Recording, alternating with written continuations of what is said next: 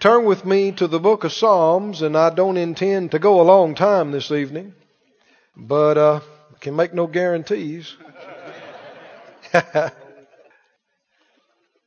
Psalm 66 and verse 8.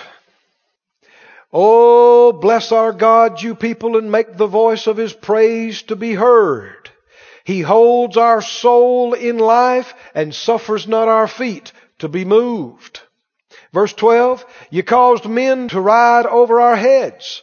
They were disobedient and they got away from God and had a lot of problems. We went through fire and through water, but you brought us out. You brought us out into a wealthy place. All this week we've been talking about this. That God has for us a wealthy place. We read another translation. It talks about He brought us out into a place of abundance. He brought us out into a well-filled place. If you're in a place of uh, lack, if you're in a place of poverty, if you're in a place of desperation, believe now that God has not ordained that for you, that that is not His will for you, but that He has rather for you a wealthy place. A place where you fit. A place where you prosper.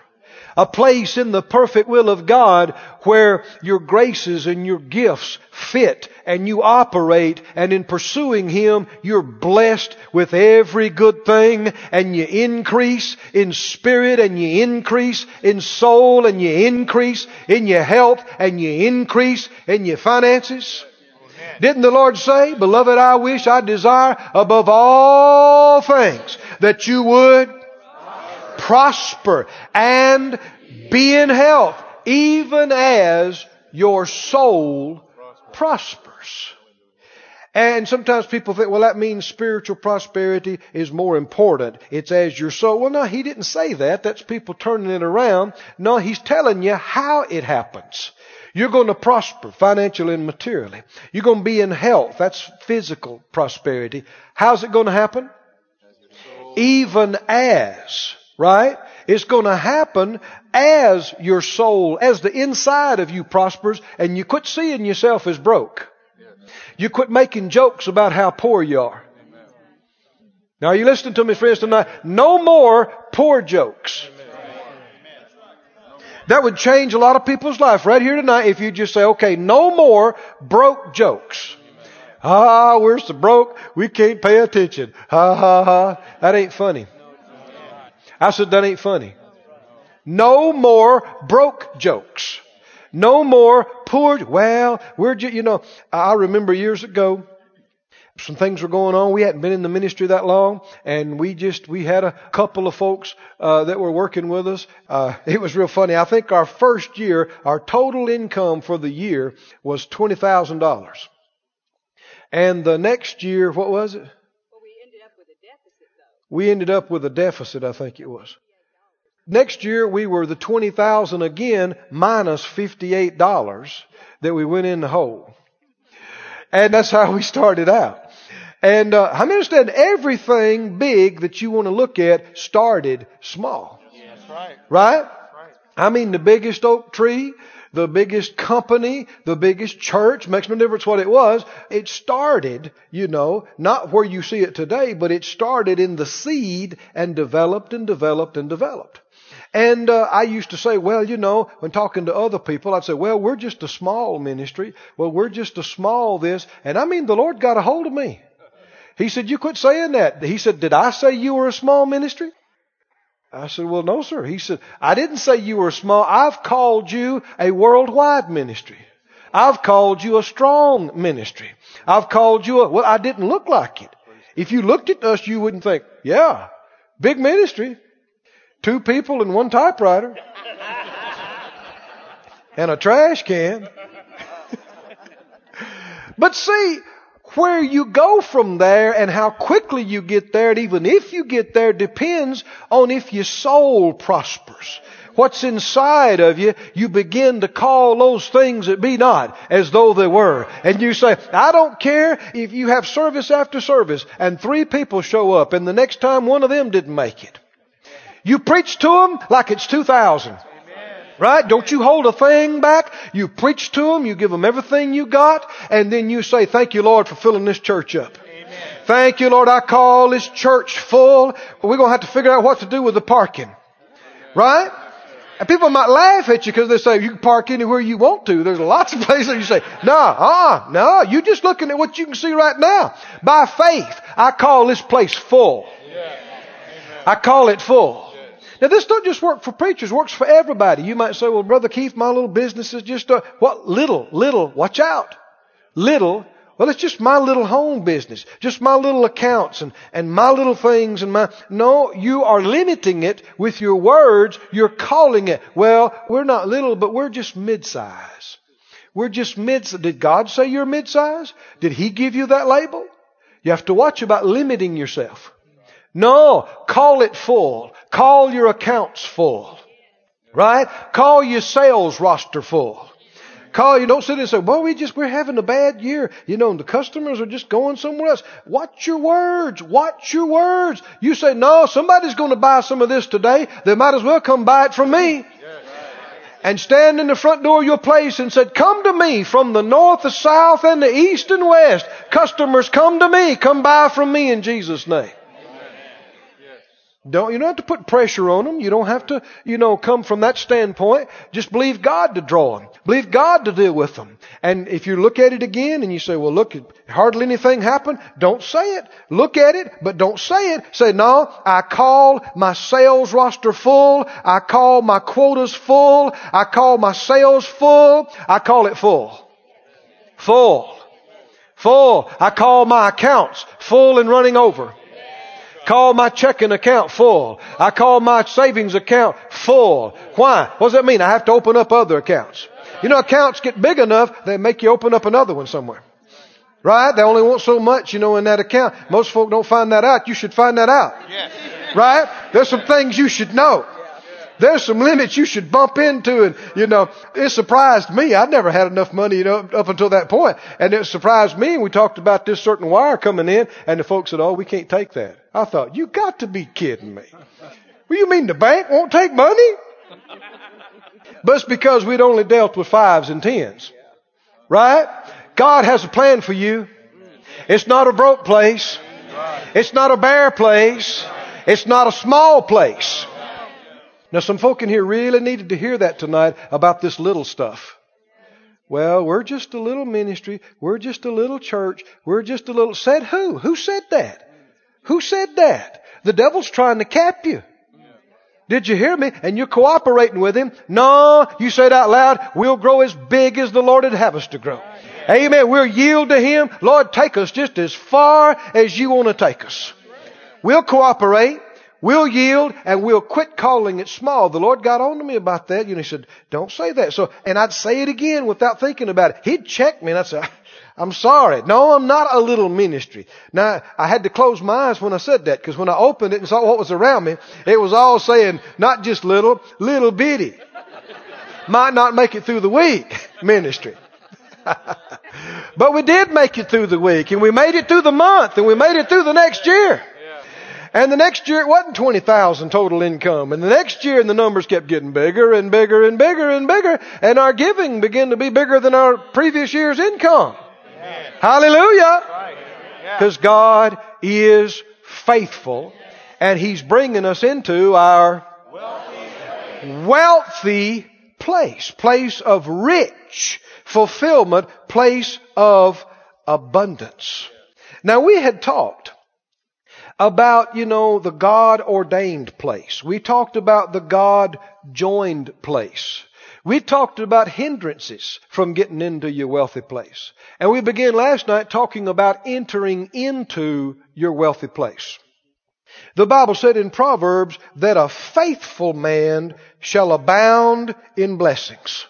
Does that sound like a wealthy place? And we talked about that last night about the faithful person. It takes faithfulness. You got to stay with it. And you got to be faithful to get from where you begin to your ultimate place, your wealthy place, because you don't start out in the ultimate place God has for you. And to get from here to there, you got to stay after it. You got to be faithful. You got to be loyal. You got to be obedient. Now another big area here of how to get into your wealthy place, go to Hebrews please. Hebrews, the 11th chapter. Hebrews 11 and 8 is that by faith, Abraham, when he was called to go out into what? A place. What kind of place did God have for Abraham? Did he make him rich? What did the Bible say? May he became what? Very rich. And it was very specific in silver and gold and cows. In fact, he had too many cows. And it said when he was called to go into a place which he should have to receive for an inheritance, what did he do? What did he do? He obeyed and he, he went out, not knowing where he went. Now, a big key to getting to your ultimate place, getting to your wealthy place, is you must step out. You must obey without seeing the whole picture. Without knowing what's going to come next and where this whole thing's going to wind up at, you must have enough faith. Everybody say faith. Faith, faith to step out. Now, hold your place here and go over to the book of uh, Romans, I guess it is. Romans chapter 4. It uses this exact phrase. Romans chapter 4. And it says, verse 12, Romans 4 12, that Abraham's the father of circumcision to them who are not of the circumcision only, but who also do what? Walk. How? In the steps of that faith of our father Abraham, which he had being yet uncircumcised. Say it out loud, steps of faith. Steps of faith. Steps of faith. Say it again with me another couple of times. Steps of faith. And again, steps. He didn't say flying leaps. Right? He didn't say Grand Canyon jumps. What did he say? Steps of faith. And the reason I'm emphasizing this is because it's so significant in how God deals with us. He expects us and requires of us that we walk by faith. Faith is the substance of things hoped for. It's the evidence of things you haven't seen it. You haven't seen it. God will call to you and direct you. Step through this door. And you'll step and look and go, what's in there? and you'll get silence. Nothing. Did you hear me? Because you know enough to walk by faith. If you have to see the whole thing, then you're requiring to walk by sight. You're refusing to walk by faith. Everybody say steps. steps. And oh, help me get this out tonight, Lord. The power of God is directly connected to the steps of faith. The miracle manifestations, the miraculous provision of God, the wisdom of God, the revelation of the plan of God, it is directly connected to the steps of faith. Everybody say it out loud again. Steps. Steps of faith. Steps of faith. Go with me, if you would, to the book of uh, James, second chapter. You know it, but let's remind ourselves of it. James chapter 2. James 2 and verse 14. He said, What does it profit, my brethren? James 2:14. Though a man say he has faith, and if he has not works, can faith, can that kind of faith save him?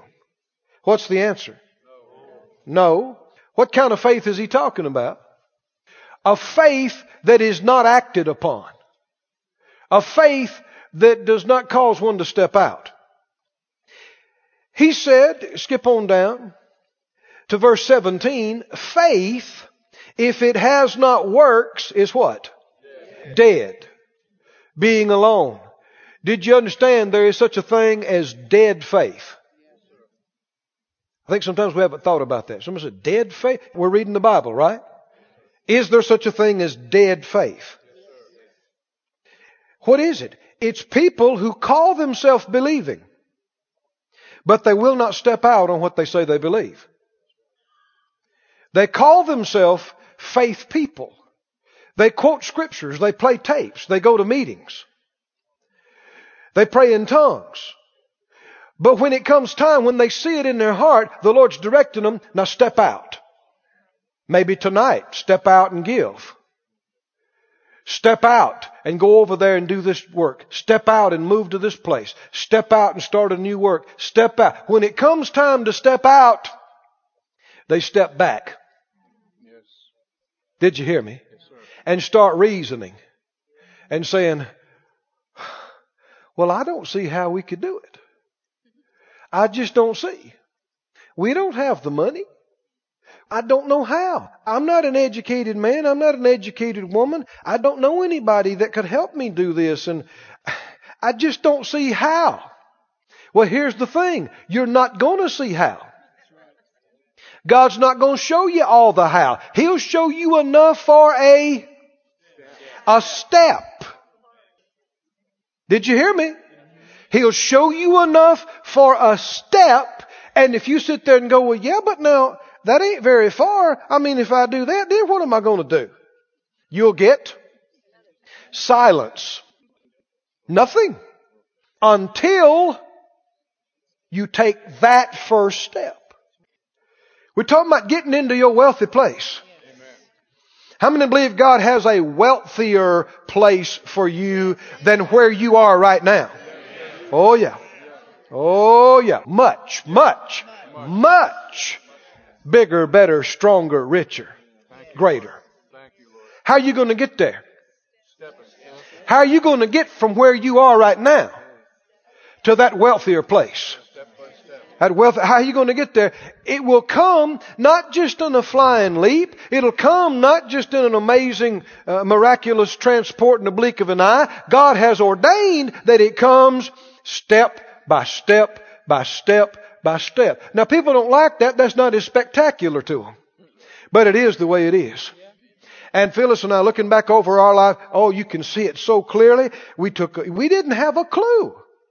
We didn't have a clue we would be in Branson with a church in 2004 when we were praying about what God wanted to do with us back in 1978 and 79. Are you kidding? If you'd have said Branson, I'd have said, what? I'd never left the house. What's a Branson? Did you hear?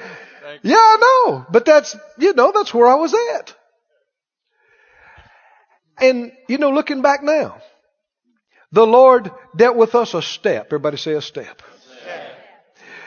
Phyllis was working for a doctor. This doctor had a collection of teaching tapes. This was unheard of. I'd never heard of anybody sitting down listening to a preaching tape on purpose. I'd never heard of such a thing. He kept trying to get her, take some of these tapes home. And she was like, why? You know?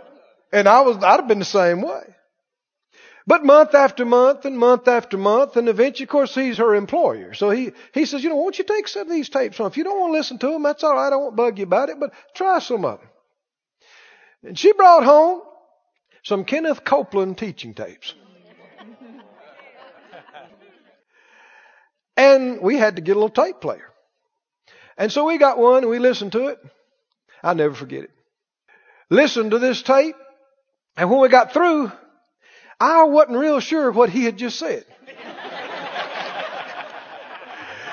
but something inside me was doing cartwheels. I didn't get it up here, but something inside me was going, yes, yes, yes, yes, yes. This is what we've been looking for and so many things that I hadn't heard, but it bore witness with me. Some way or another, without expressing it, I had always thought that, but then here I heard it uh, expressed and elaborated, and I got hooked. And Phyllis got hooked. And every, and every, you know, we listened to those, and she said, "Do you have some more?" And he said, "I do." And I mean, we listened to tapes, and we listened to tapes. That was our first step. Did you hear me? I understand if we hadn't taken that step, you and I wouldn't be looking at each other tonight? Hmm? See, people want to talk about these other things, but it's all in. That was the first step. We could have rejected that. We could have pushed that aside and turned that off, and we would have never got enough word in us to get enough faith in us to take the next step. You know, looking back now, in a few months past, we found out about Kenneth Hagin.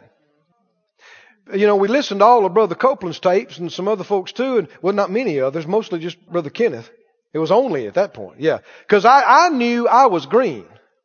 And I knew I didn't know much, and I didn't know enough to decipher a bunch of things. So when they, anybody said something about somebody else, I said, no, no, I know about him. That's it. And he said, well, you know, Kenneth Hagin is actually his elder, and he got some things from him. And I said, no, I don't know about this Kenneth Hagin. I like Brother Copeland, you know. Well, thank God. I listened to some of Brother Hagin's tapes and I thought, uh huh. Okay. And I ordered some of Brother Hagin's books. And the months passed by, and I mean every day. Every day after work, we'd come home to our little 1969 Marriott mobile home. With the genuine imitation leather sofa. And what was it? Crushed velvet red curtains and red carpet? Oh, yeah. How understand that was not the wealthy place God had for us? Was it? No. We were glad to get it at the time. It was used when we got well used. And, huh? No, I didn't have a stove or oven or any of those unnecessary things. Yeah. And luxuries. But we were thankful to get it. I mean, it was a place. But that wasn't God's wealthy place for us. Right? But how many know we could have stayed there? If we'd have rejected the word. If we'd have rejected faith. If we'd have rejected the word gospel, the good news about prosperity and healing and righteousness and redemption, well, we could have been right there. Not in the place God had for us. But as the months went by, I got on Brother Hagin's mail list and we got the, uh, Word of Faith, their publication. And on the front page was the graduating class of that year and all their red capes and, uh, I mean, hats and gowns. Graduating class. Sea of red. And I kind of paused. We've been listening to the word now for about a year, I guess. I paused and looked at that in our little trailer one day and I thought, man, you know, boy, it'd be neat to go and learn some things like that and graduate with a bunch of that. I thought about it just about that long and then I thought, nah, nah, no way. You know I mean? I just kind of brushed it off. But as the next couple of months went by, the Lord began to deal with us to go to camp meeting. Everybody say steps. Step, go to camp meeting. Man, we'd hardly ever left town. Rarely left town. I mean, I worked at a place where some of the old men would come and sit around the potbelly stove. You remember old general stores? Well, we had one, I mean, just like a storybook. And one of the guys one time, he and a friend of his, that we were lived in central Mississippi, they went to Memphis. Which is just across the line, you know, Mississippi. Uh, I don't know what would it be. Three or four hours, you know, something like that. And, uh, they stayed a day or two. When they came back, I heard them. They gathered around the stove. Somebody says, man, heard you left the country, man. You went to Memphis. He said, yeah. He said, I never was so glad to get back in the United States.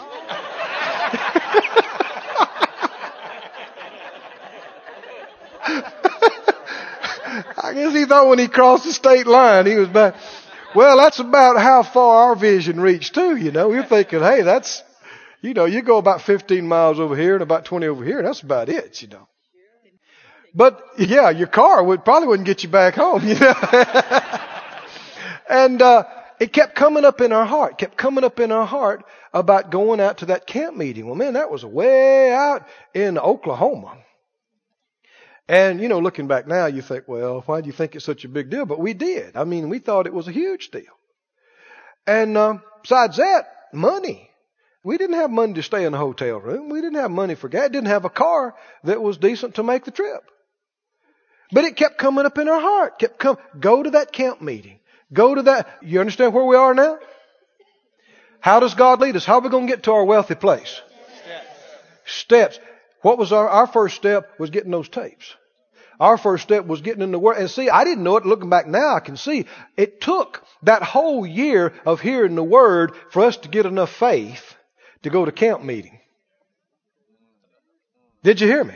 Enough faith to believe that God could get us money and that we could go out there and pay for a hotel room or motel room, whatever. It took that whole year of feeding on the Word for our faith to get to that place. We had taken that first step. Well, as it got closer, Phyllis and I both, we'd talk about it. We feel like we're supposed to go. We didn't know why. We're supposed to go. We're supposed, so by faith, we planned to go. Had not a clue how we would go, had not a clue where the money would come from. We just claimed it. Amen. And we sold our five dollars here and our five dollars there, and we claimed it and believed for that money to come in, uh, and the way.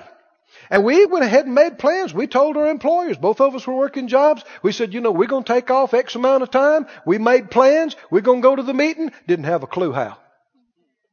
Thank God for hearing the word. So we'd got, our faith had grown up from nothing or very little to this place now. And we didn't know the day we were going to leave. We didn't know about having the money or where we could stay. And my parents loaned me their car. Thank God. I think they wanted to make sure we could come back. And, and then Phyllis and I, as we're going towards the Oklahoma, you know, she said, somebody gave me some money today. I said, they gave me some money too. And I mean that whole day and the day up before that, people had just at work and friends, people had stuck a five here and we began to pull it all out. Now we're on our way. Didn't know we had enough. Thank God. You know, we figure, hey, if we have to, we'll sleep in the car. And as we're going, we begin to count money out, and it was more than enough for gas and a place to stay. Not an expensive place, but a place to sleep and enough for a little bit to eat here and there. So man, we showed up there and we stood in line. We'd get there early in the morning. We got lost every time that we left the building. they had those one way streets out there, you know. We'd never been to a big city. And, uh, I mean, every night, it'd be late before you got out of there, and then we'd be lost for another hour. I'm not exaggerating. I mean, we're thinking, whew, where are we at now? And, we'd finally get in bed and have to get up real early because we didn't have a seat. And, you know, we wanted to get close, you know, so we'd get up and stand in line. I don't know what, six, seven o'clock and just stand there and stand there and stand there. So we're there all day long. I mean, you know, all day, early in the morning till late, late, late at night. We did that all week. And I'm telling you, our life was changed. I saw 10,000 people stand up and speak in tongues. I didn't know there was such a thing. I didn't, I thought, all these people talk in tongues? Oh, glory to God. I mean, it did something to me. It did something for me in my insides. And then I heard these folks preach about faith and, and I saw them living faith and I saw them getting results and oh, oh, it just hadn't got over it yet. I thought, here's a bunch that believes something. Here's a bunch going somewhere.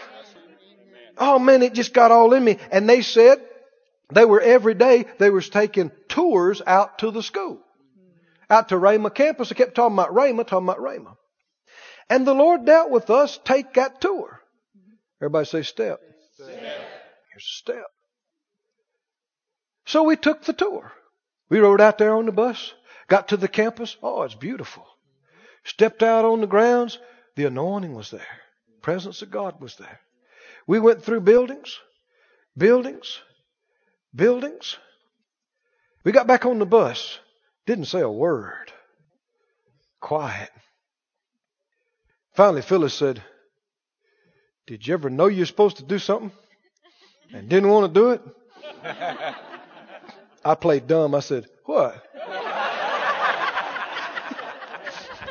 What's you talking about? And I mean for the rest of the time, there was something in us. And we rode all the way back home and there was something in us. And as the weeks went by, we couldn't get away from it. We knew what it was. We're supposed to go out there, go to that school. Oh, that seemed like an impossible thing. I mean, it took all the faith we had just to go out to Tulsa and get a little cheap motel room. Where are you going to get tuition money? Where you going to find a place to live? How is this going to happen? See, you understand, at every juncture, you can stand still and go, I don't see how. Yeah, and instead of stepping out, what can you do? You can step back and go, now, I, you know, I love the Lord just like anybody else, but I, I got my family and we got our job and we got this and how would this work and where would this come from? And I just don't see how. Famous last words of Christians who get stuck. Famous last words of dying churches that dry up on the vine. We've never done anything like that, and I just don't see how. All summer, we prayed and we we read, and Phyllis had it in her heart. She said, "We're supposed to go. I'm telling you, we're supposed to go." And I'm like, "Uh huh." And I'd pray, and I'd walk around out in the woods at two in the morning and pray and go, "God, are you serious?" I never thought about, you know, me going to a Bible school. I mean, that just seems so far fetched and, but came down to the wire. I told her, I said, you better get us some of those uh, applications. We filled them out, sent them in. We loaded up our little pickup. Looked just like the Beverly Hillbillies. I mean, we had stuff piled up on the side. We went out to Broken somewhere, Oklahoma without a place to live. I don't recommend you do it like that, but that's where we were. That's all we knew. We didn't have a place to live. We didn't have all kind of things. But everybody say step. step. Took the step. Took the step. We weren't there very long. I went to healing school. Saw Brother Hagin there about four foot from where I was sitting. He said, We're going to start a new place out here. It's going to be a healing school. Well, we were in the school building at that time. We're going to start a healing center. It hadn't been built at that time. We're going to train folk to be healing technicians and minister to people. I looked around and I thought, whoa, wouldn't that be something? And then I thought, yeah, I bet everybody want to do that. Uh, why would I think I could get in? And the Lord dealt with me sitting there. I mean, it's so strong. I remember it to this day. He said, help Brother Hagin. Help him. That was my call. That was my mission for 20 plus years. Everything that happened after that, they said, we need somebody to fill out papers. We need somebody to greet people. We need somebody to pray with folk about being saved. Well, Brother Hagin needs help. Right? And eventually he wanted help to teach in the school and he wanted help on the road. He wanted help with this and that. I mean, there's even, you know, I left. We had our own ministry real strong. We were going out on the road. I'd been doing some things for some time. And the Lord told me, He said, I did direct you to do this, but I never released you from helping Brother Hagin. I thought, huh? So we loaded up and flew out and found where they were and, and went in the room, said, uh, can we help y'all anymore? I mean, I know that we've already gone through all this, uh, and uh, thank God they let us. So we helped them real strong for some more years. Amen. Just a few months up to work before he went home, thank God. And everybody say steps. Steps. Steps. Steps steps. One thing lead into the next, and it gets stronger, and it gets greater, and it gets richer. I said it gets richer. You get wealthier. Amen. In spirit and in body and in finances. But anytime you come to the place where you think, well, I'm happy, I'm comfortable, and the Lord deals with you, you step out and you say, oh, you know, I've been through all that. Uh, then you're going to come short of your wealthiest place. You're going to come short of your strongest place. Faith steps out. Say it out loud. Faith steps out. When God deals with you to step out, you must step out. Or elsewise you're going to miss the wealthy place. So, yeah, but now, the Keith, you're a preacher. Listen, these verses I'm talking about, these principles, that's not preacher verses. These are not just preacher principles. These are faith principles. All of us to live by the same.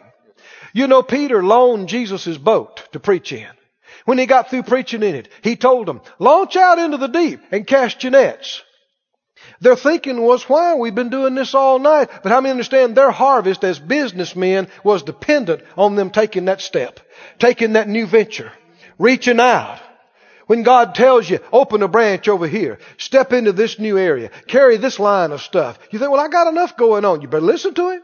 I said, you better listen to Him. Step out, step in. Why? Because He's got a wealthy place. He's taking you if you will take the steps. The steps. The steps. Everybody say steps. Take the steps. Take the steps. Take the next step. We got, you know, at that juncture in our life just three years or so ago. We knew something was coming. Knew something was, didn't know what it was. And then the Lord dealt with us to come up here and take a week of vacation at Branson. That was it. That's all we knew. We'd come up here and rent a boat, get out on the lake, play. We'd been working real hard, rest a little bit, play a little bit. Branson. So we did. And while we were here, something about Branson just started stirring in us. We thought, what's this with Branson? We didn't expect this. What if we hadn't taken the step to vacation here? Would you have got the next thing? Now see, do you understand what I'm talking about? One thing is connected to the next, and you don't get the next until you do the first. You don't get the next. Go to the book of Acts. Go to the book of Acts and the ninth chapter. I think I got this and one more thing.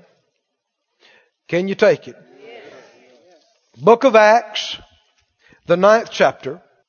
Hallelujah. Acts 9. Saul, verse 1. Breathing out threatenings and slaughter against the disciples of the Lord, he went to the high priest. He got letters. And he journeyed, verse 3, he came near Damascus, and there shined round about him this light from heaven. He fell to the earth, and he heard a voice that said, Saul, Saul, why persecutest thou me? He said, Who are you, Lord? The Lord said, I'm Jesus whom you persecute. It's hard for you to kick against the pricks. He trembling and astonished said, Lord, what would you have me to do? And the Lord said to him, Arise, get up and what? Go. What? Go. Go into the city. Go to a specific place. And it shall be told you what you must do. Did you hear this now? Why didn't he just tell him right there? Wasn't his plan. Is he going to find out everything he needs to know right there today? How's he going to find out the next part of this? He's got to get up and go to where the Lord told him to go. Right? Because see, the Lord's got his plan working. If you read the rest of the story, he tapped another of his guys on the shoulder and said, Hey, I got a man over here that's seen a vision. I want you to go and gave him the address. What if he hadn't have been at the town? What if he hadn't have been at the address? He showed up and laid hands on him and prayed for him and told him some things about the plan of God for his life, but he didn't get any of that until he got up and went to the city where the Lord told him to go. So we did that. We got up. We came soon as we had a space in our meetings. I mean, it just, we're out on the road in different states. And Branson just keeps coming up in our heart. Branson, Branson, Branson. We're thinking, what is this about Branson? So as soon as we got a, an opportunity, we came up, we rented a little place, and we just, we rode around and we looked and we prayed and we rode around and we looked and we prayed and we just stayed in there and prayed and we couldn't get away from it. It's Branson, Branson, Branson. So we got ready to move. Having not a clue that it'd be a church involved. We just thought we're moving our ministry. And Phyllis used to be in real estate, so she's looking around a little bit, and I'm uh, praying in the room, just getting quiet some extra times. And, you know, the Lord led us supernaturally, I won't go into it, to this place. And I had told her, you know, look around, and maybe you could find something, might have a couple hundred seats or something, and we might shoot a TV thing in there once in a while. She comes back, she said, I think I found our place. I said, yeah. She said, it's big. And when I walked in and looked at it, I thought, I had a witness that this was it, but I thought, what are we going to do with this?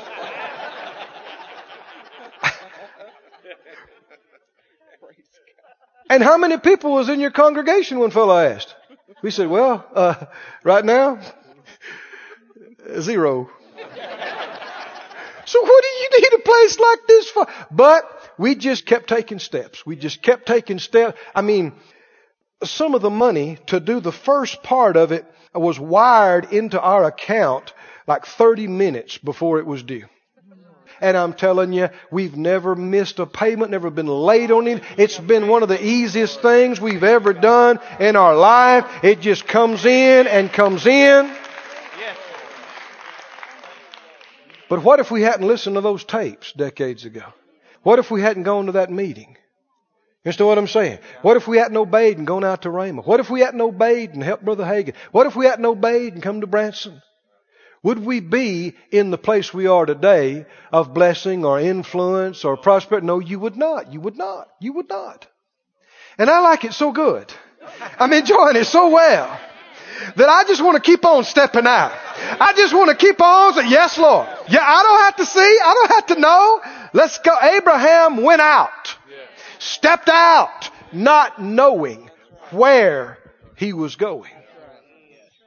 Go to Joshua 3, and I think I'm closing with this. Joshua 3. Whew, I about preach myself happy tonight. Mm, because I mean, I'm not talking about somebody else's life. This is our life I'm talking about. This is real to me. I was there. We were there. We know. You can't come tell me, oh, that didn't happen. I was there. It's happened just like this. Every step of the way. Oh, hallelujah.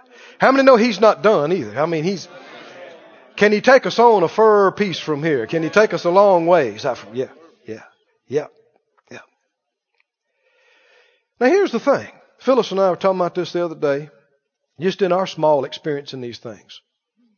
The money for this building, the money for the TV, the money for the airplanes, the money for the thing, did not come before we stepped out. Did you hear me? The money to go to camp meeting when we were first getting started. We were in the car driving there before we knew we had enough money to make it back. Did you hear me? Why? Because the Lord dealt with us to go. We figured He's got the rest of it figured out. Right? I mean, we didn't have the money to get this place. We didn't have the money to do thing after thing after thing after thing that we've done. And we didn't beg for it. We didn't say, hey, you got to do this because we don't have it and somebody's got to come up. No, no, no, no. If the Lord told you to do it, He's going to back you. Believers are not beggars. You get into begging, you've gotten away from faith. But again and again, things didn't happen. The, you know, we've told the story about how, you know, the Lord, we had a piece of property on the airport and the hangar and everything in Tulsa, and I put it up for sale. It sold like the next day. And the money was wired just in time to do the, some of the first stuff on this. And Phyllis and I came, and our little staff is in Tulsa, up to their eyes, busy. Phyllis and I are here by ourselves, and there's like, what, 20 something bathrooms on one side? place had been empty for uh, three years. It needed everything.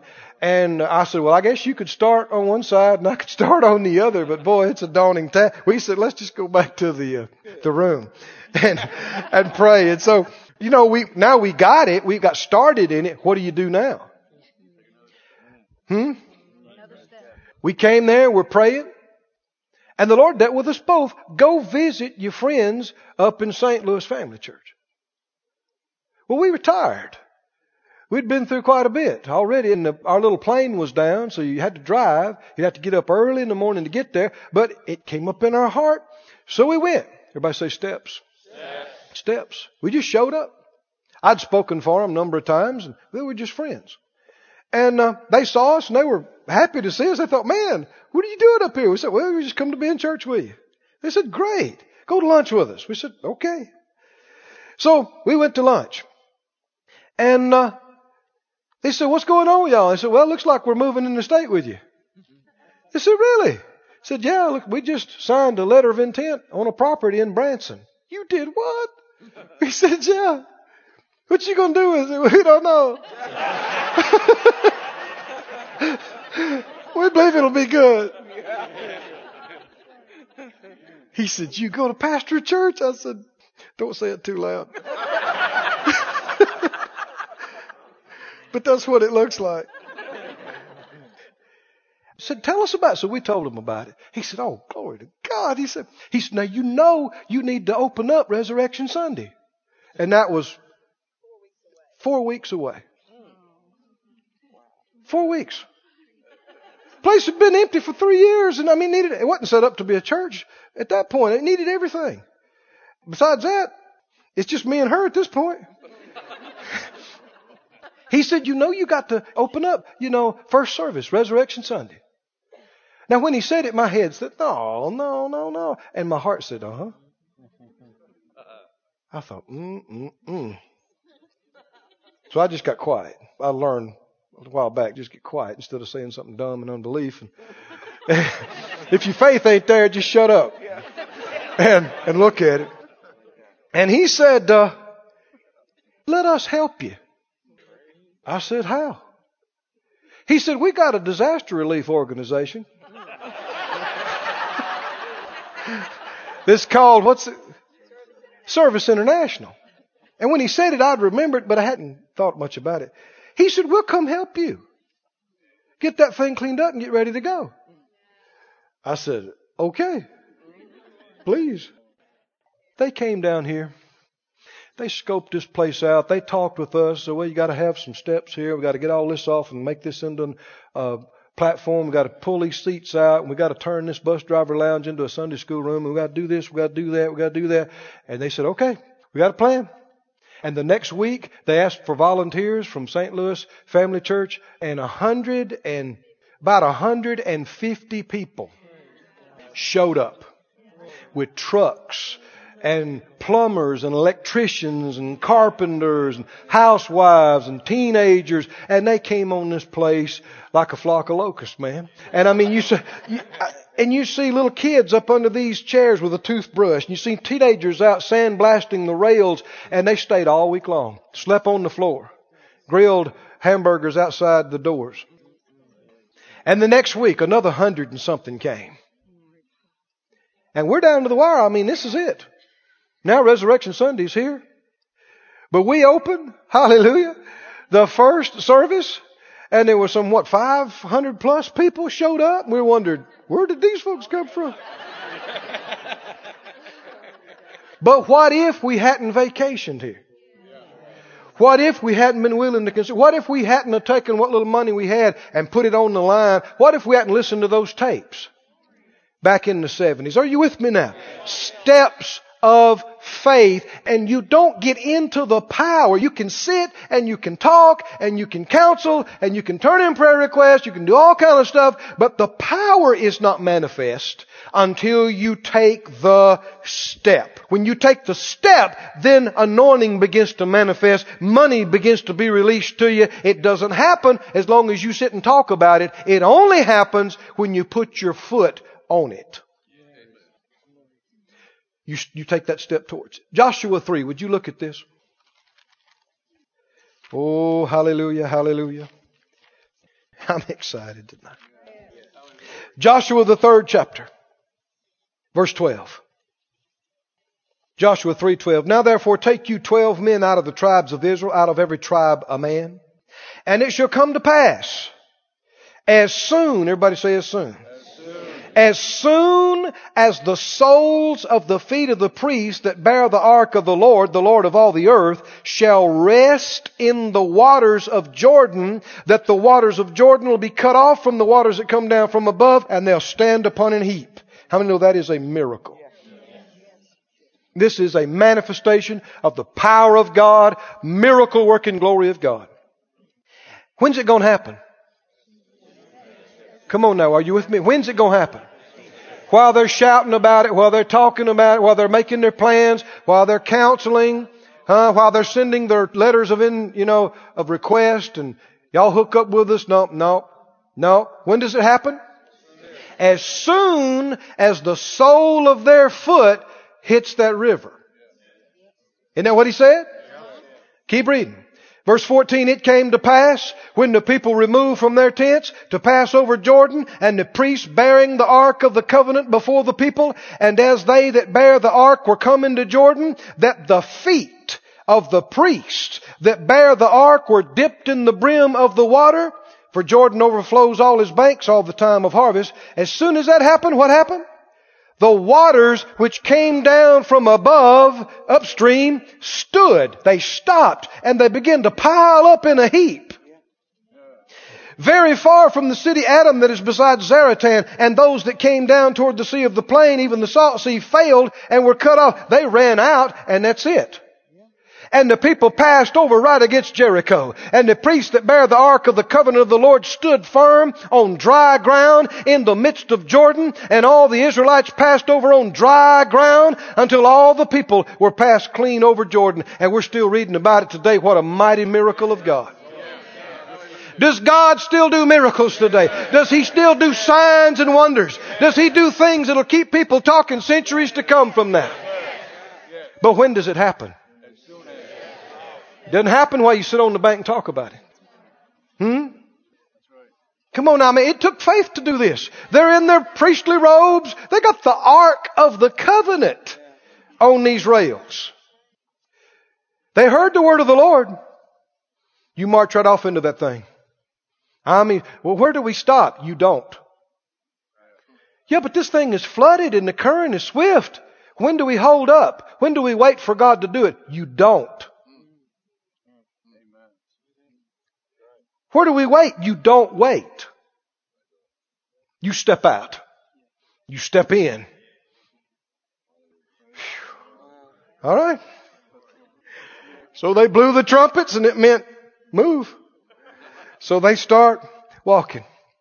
And I mean, this the Bible said it had overflowed all its banks. I mean, this is a rushing mighty river. The current is strong, to sweep you away, and that's it. You're gone. And they're getting closer to closer, and the rushes are there, and the water is there, and they keep moving, and they keep moving. No time to step back, no time to hesitate, no time to stop. And here you're going to be over your head next step. They all step down into it. And not before, not before, but when their foot stepped into that and the sole of their foot stepped into that water, now the power of God was manifested. Now the glory of God stopped the rushing waters and the rest of it went down. And don't you know they're smiling at that time? They're going, all right. Woo, glory to God. Dr. Lillian B. Yeomans made this statement. I've remembered it since I read it. She said, God delights in His children stepping out over the aching void with nothing underneath their feet but the Word of God. Oh, friend, you want to see the big miracles? You want to see the big financial miracles, the big healing miracles? You got to be willing to step out. You got to be willing when the Lord tells you to do it. You don't reason. You don't wonder. You don't try to see. You just say, here we go. Here we go. Here, what if we drown? Forget about it. Here we go. What if this? What if, forget, forget all that. Don't entertain it. Step out. And you will not see the power until your foot gets into it. And then when you do, miracles. We can see this in this church, can't we? I mean, the moment we stepped out to do it, here came the money, here came the people, here came the stuff. The moment, I mean, it had been just a, a matter of weeks ago, we stepped out to do this TV stuff. Here it is. Here it is. Here it is. Oh, glory to God. What if you hadn't stepped out?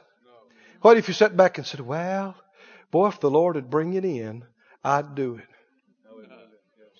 Yeah, if the Lord had healed me, I'd get up from here. Have you ever noticed how many times the Lord said, rise up and walk? Do you understand? They can't. That's why they're laying there on the stretcher. Stretch forth your hand. So many times when I heard that in Mark 3, I thought he meant extend his arm. He didn't say extend your arm. What did he say? Stretch forth your hand. Well, that's what he can't do. His hand is withered. He's tried for years to make it work and it don't work. Oh, but when God said stretch forth your hand, He didn't argue with him. He didn't reason with him. He endeavored to make that thing reach out. And when he got to the end of what he could do, he met omnipotence. he met the power of God. When their foot got in that water, here came the miraculous. Oh, hallelujah. Living faith acts. Living faith steps out. Living faith obeys. And that's when you see the glory of God. That's when you see the miracle working power of God. Stand on your feet, please. This ministry has been brought to you today free of charge by the partners of Moore Life Ministries and Faith Life Church. If you would like to help send this word to others at no charge, you can become a word sender today. For more information, visit our website at morelifenow.org.